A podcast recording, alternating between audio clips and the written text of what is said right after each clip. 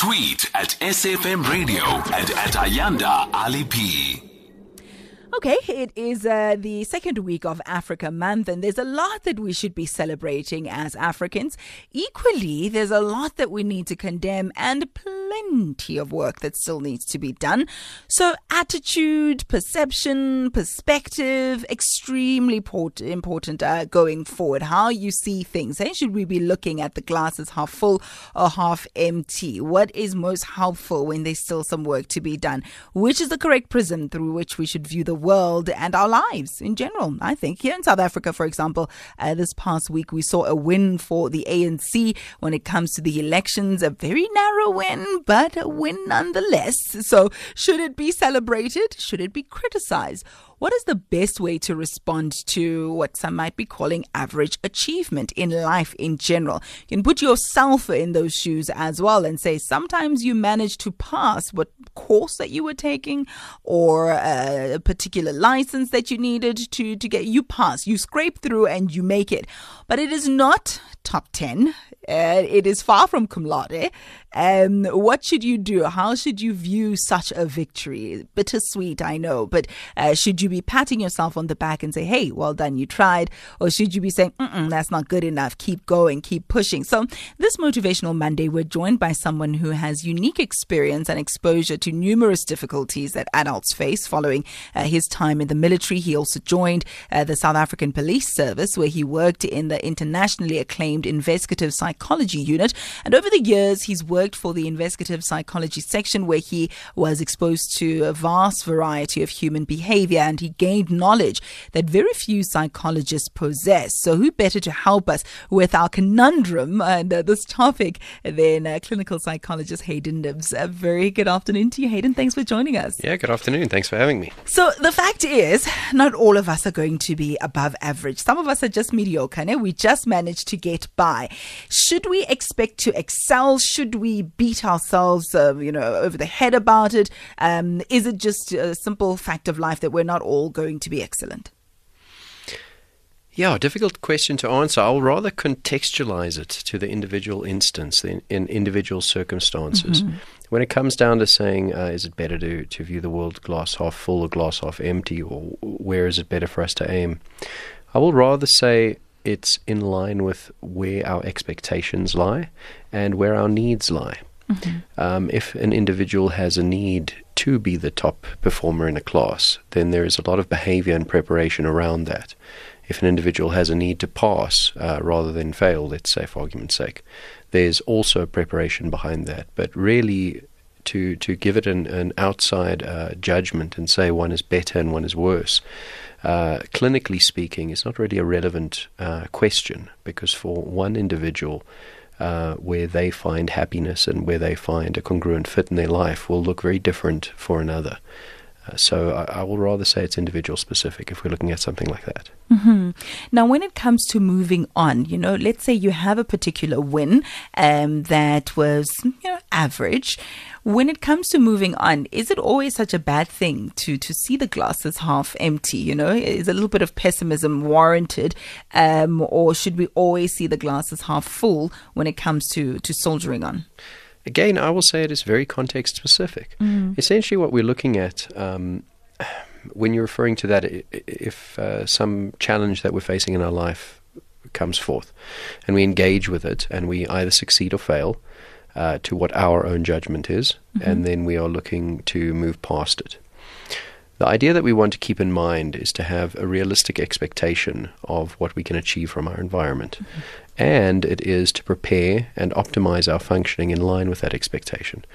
Uh, here, we also want a modicum of control. Uh, classically, clinically speaking, we look at the, lo- the uh, locus of control. If somebody ends up so negative that they give away their ability to drive their own behavior, uh, they can end up feeling as if they have been defeated and they're powerless in the defeat. Mm. in that sense, that that is really not likely to be helpful. It's more likely to leave somebody with a sub- subjective feeling that they're carrying a heavy weight on their shoulders. Um, in that instance, let us say somebody prepares for a test and they fail. Um, if they really didn't prepare, mm. uh, there is rather where one would look. uh, if they did prepare, but they really aren't that interested in the subject matter. So there's really a drive lacking. If we dig a bit deeper, that is classically where we would rather look. Um, if one views as a as a overall um, lens, saying should we look at it pessimistically or optimistically, there's an element there that we take away control from our role within the, the world as if it will occur to us. And either hopefully it will turn out well or hopefully it will turn out, uh, or, or we, we prepare for the disappointment by having a pessimistic view that it'll turn out badly. But both run the risk of taking away our own control and our empowerment. Mm-hmm, mm-hmm. And so, you know, when you have then decided, let's say you decide that you're going to see the glasses half full, because again, context specific, I know that um, I prepared and I did my best, and the outcome is not as great as what somebody might uh, want it to be, or even myself, but it is good enough for me, and there I, therefore I see it as glass half full. Now, I have that internal locus of control, but what about external factors? So somebody else might see my accomplishment as being mediocre, somebody else might see my accomplishment as being glass half empty. How do I then not let those external um, perceptions of my achievement uh, cloud my judgment? That's a challenging one here. If we give uh, even more context, let's now imagine the example of somebody writing a test and they're quite happy with the results that they get, um, but somebody else tells them that that is a very poor mark. Essentially, what you're dealing with here is judgment. That person would have received a judgmental input from the environment. Uh, the, the process messages that they are less than or not good enough, or something that they've done is, is of less value than what it could be. Uh, that classically does impact uh, in a hurtful way, and it's likely that the person will be impacted. If the judgment comes from a relationship that means very little to them, it will have far less of an impact than if it ha- meant something very profound to them. If it is a, a parent that they look up to and strive to impress, um, and the parent says this isn't good enough, you you are not smart enough for this, for argument's sake, it's likely that will have a hard hit. Um, in order to deal with that, I, I, I I'm aware of we really are traditionally inclined and drawn to a, a- a one size fits all kind of an answer, but it really doesn't. It, my experience is that it really, it rarely works like that. Um, in this instance, for example, in this one example we're putting down, it'll really depend on our relationship with our parental figure that this is happening. Um, perhaps it will be to to have a discussion about what it is like, what it feels like when one is judged, what the what the um, intention of the parent was. Perhaps it is to motivate, to mobilize, um, to see where that that really finds uh, how it impacts. Um, it may be to view the communication as a whole. Let us say it's not a parent. Let us say it's a lecturer who Yeah. we have a very distant relationship from, or a teacher, uh, but we can't really address it. But we observe that the teacher says this to many people. Probably, peop- classically, people will make sense of it, and they will maybe say, "Oh, the teacher just doesn't like me." Yeah. something along these lines. So we will deal with it in many different ways. But I will say it really depends on the situation whether the input should be should be um, taken in and integrated.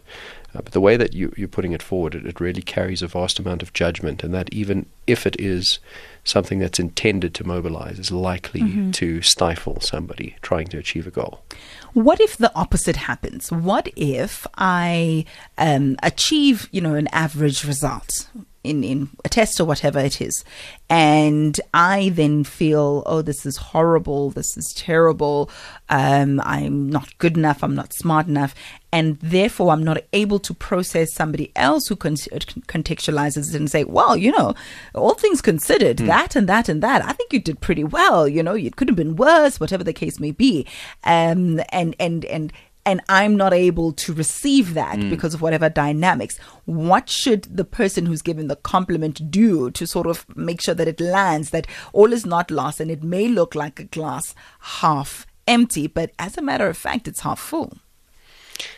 Yeah, there's you're touching on so many different Yeah, clinical it's a lot. concepts. it's a lot. Um, let me select one of the punctuations. If Yeah. we if we punctuate from the stance of the individual giving the input, and your intention is to mobilize or um, give confirmation to somebody that you believe has achieved well. If you tell them, "Well, well done. I, I think that was really cool, really smart, whatever your words are," and they reject it, no, it wasn't. Uh, if it's somebody that you care about and they classically reject input like that, um, yeah, we're tiptoeing on really clinical intervention. But let me say a, a word of a suggestion would be this: I would say give them some empathy. So I would start by saying, let us say you can see how, or you know them, and you know that they're disappointed uh, or frustrated with themselves or something. I will say that I will start with that. I will say something along the lines of, I, I I know that you are a bit down and disappointed from the mark that you got. Can actually see that you're irritated with yourself. But I must say, from my perspective, uh, from the outside, perhaps you don't share it, but from my view, I was very impressed with that. I think that what you did was actually something unique. So you don't dismiss the way that they feel. Yeah. You you you you sort of uh, can empathize and say, "I know you feel this." Mm. However, and you stress the "I feel." You know, so you bring uh, your opinion onto the table. I feel that you did quite well. Yeah, that in this example that we're putting forward, Yeah. um, if your goal is to give input to somebody you care about in this way, and they are rejecting the input, I would caution against the stance that one can force them to accept it. Mm. Classically, the harder we push somebody, the the less likely they are to actually take it. Mm-hmm.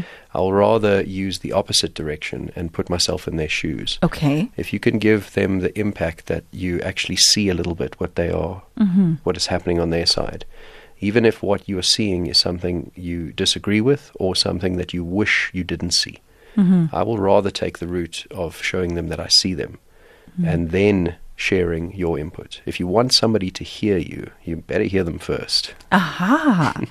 and of course, this discussion emanated from uh, some of the political events that we had in our country with regards to the elections. Now, I'm not going to ask you to become a political analyst, No. uh, but uh, it, was quite interesting to see because here we have a governing party with uh, years of experience now uh, leading a, a country, uh, even more years as a movement, the oldest liberation movement on the continent. They secure a victory. But it's the quality of the victory that has been called into question, whether it's in Gauteng or nationally. The numbers, a lot of people were saying this is nothing to celebrate, and you ought not to be celebrating at all. All things considered, you should have done much better. You know, you should have gotten a better result. And though, and then and there they were in uh, in the headquarters uh, celebrating and thanking people for voting, etc. And it just begged the question: How should we be reacting? To a, a result that maybe many look on and frown upon and just think this is really nothing to celebrate. So if you achieve similar in your personal life, should you celebrate? Should you not? So I know I'm putting a lot on the table here. So you have that, right? That we park. And then you have a baby party, you know, in comparison to the ANC, the EFF, you know? Yeah. And they did not receive the result that many had expected because judging by social media platforms, we thought, you know, we might have President Kha- uh, we might have uh, President Julius Malema, you know. Um, however, if you look at their growth and you look at how they were able to double their numbers in parts, that was remarkable. And people were saying, don't be quick to criticize them, you know. Um, look at how they have fared and how they've done and how remarkable it is that they've grown. So you have these two different results and the context within which they exist. And I thought to myself, if we experience such in our own lives, how should we react? So I'm going to take this huge ball that I've just created and throw it on your lap Okay. and ask you to just decipher it and pick Okay. apart what you will. All right. Essentially, um, yes, you're referring to a political context, and one could look at it from the view of political analysis. That is outside of my scope of expertise. So let us rather look at it from a clinical lens. Yes. If we're looking at it psychologically, uh, from what you are putting on the table, there's really two intermingling psychological phenomenon. The main one, I doubt we have enough time to really get into, but let me touch on it. Okay. It's actually group dynamics. Essentially, all of us are members of different groups um, as we pass through life. In fact, human beings, part of our psychological functioning is to be part of a group. It's actually how we survive. But it is uh, I, I, in my head, look at group dynamics kind of like nuclear power.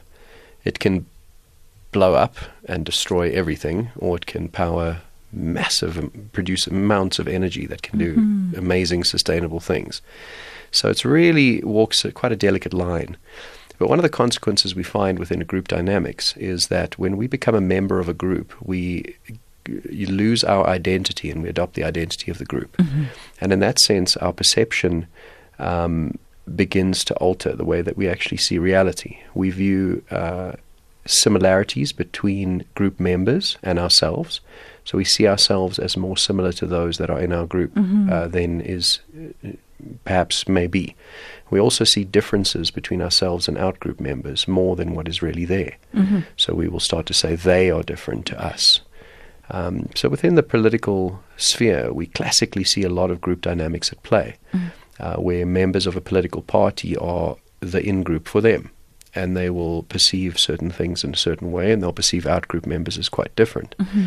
You're talking here about um, if certain people would perceive one political party's um, achievements as insufficient, mm-hmm. but the political party perceives it as very, very sufficient. They will, all, all, of us, everyone, the person outside that, that is of the belief that they're being objective, uh, are in a group and they are also perceiving it mm-hmm. from a group. Mm-hmm. So are the in group members are from a group, perceiving it from a group. So when you say something like, should we, shouldn't we, in psychology, there's no really such a thing as should or shouldn't. Yeah, yeah, there's quite yeah. simply consequences. Yeah. Uh, what are the consequences you wish to achieve and what are not? Uh, for you, if you as an individual out there are looking into one of the groups or as a group member of one of the groups and feel disappointed or frustrated or, or um, chuffed or, or pleased, mm-hmm. it's going to be a matter of where you stand and how you are looking at it. Mm. In that instance, I would actually suggest for this process now, uh, given the context of where we lie, the process of this particular mechanism of the group dynamics is now passed. The mm. the voting has occurred. Yeah. So as it stands now, I would suggest rather that, that your listeners that are perhaps sitting with unfinished business, let's call it that as mm. a broad umbrella, sitting with some impact from it. I will say speak as an individual. Uh, classically, where we lie, lie, at this stage is the emotional impact. Yes. And if we vent as a group member, ironically, it's harder for others to give us empathy, and it's harder for us to actually um, release the impact because we are speaking as a group. So if we say something like, "Yeah, we lost," the outgroup is classically going to respond and say, "Yeah, but you people cheated," or something like this. Mm-hmm. If we say, "Me, Hayden, I'm so disappointed. I was, I, I, I had such high hopes, and I'm actually a bit." I'm a bit frustrated me because yesterday when I walked outside, this and this happened to me. Then the person we're speaking with can see us again as an individual and, and not, not, as, as a group, group member. Yeah. And they can say, sure, yeah, I can hear you were. And then we can vent. And us, as each person, can move past. And that's the first process, the, the first step of processing it. Yeah. So I will say, let us rather become aware of the group dynamics and attempt to step out of it. Group dynamics is a, a huge thing. We, if you wish, we will speak about, it, but that is a whole talk on its own. Yeah. But um, I'll say attempt to become a bit an individual. Yeah. Uh, and step past it in that way. Whew, okay, we've got about a minute left, hmm. and and I just love picking your brain. I really, really do. so I'm I'm going to step back a little bit and ask you then, just to, to, give us something in closing that contextualizes the prism with which we, we we see our life and our reality. And when you still have unfinished business and work to do, how should you be viewing your your your, your unfinished business? Again, no such thing as should, but I will say. Oh, pardon me. pardon me. ideally, yeah. if you are sitting with. Yeah, difficult in psychology really to make a blanket statement, but mm. let's say for the most part, if you are sitting with uh, emotion that is uncomfortable for you, disappointment, frustration, somewhere along there, mm. especially if we now contextualize it to, to the election, mm-hmm. but maybe even a bit past that, the first step of what my suggestion is that that may really benefit you is to try and process the emotions before we make logical decisions. Mm. Classically, the higher an emotional impact is, it actually skews our logical processing and judgment. So we want to first process the emotions before we make actual decisions. The way we do this is to try and speak to a human being that you have a close relationship with and just share what your subjective experience is. You can ask them that you don't want advice, you don't want direction, you just want them to try and get it. Hmm. Try and imagine they were you. And do they get why you f- see it and feel it that way? Hmm. You will be alarmed what it does to you. It is as if a bucket gets emptied to have another human being get it. I get it. I get it.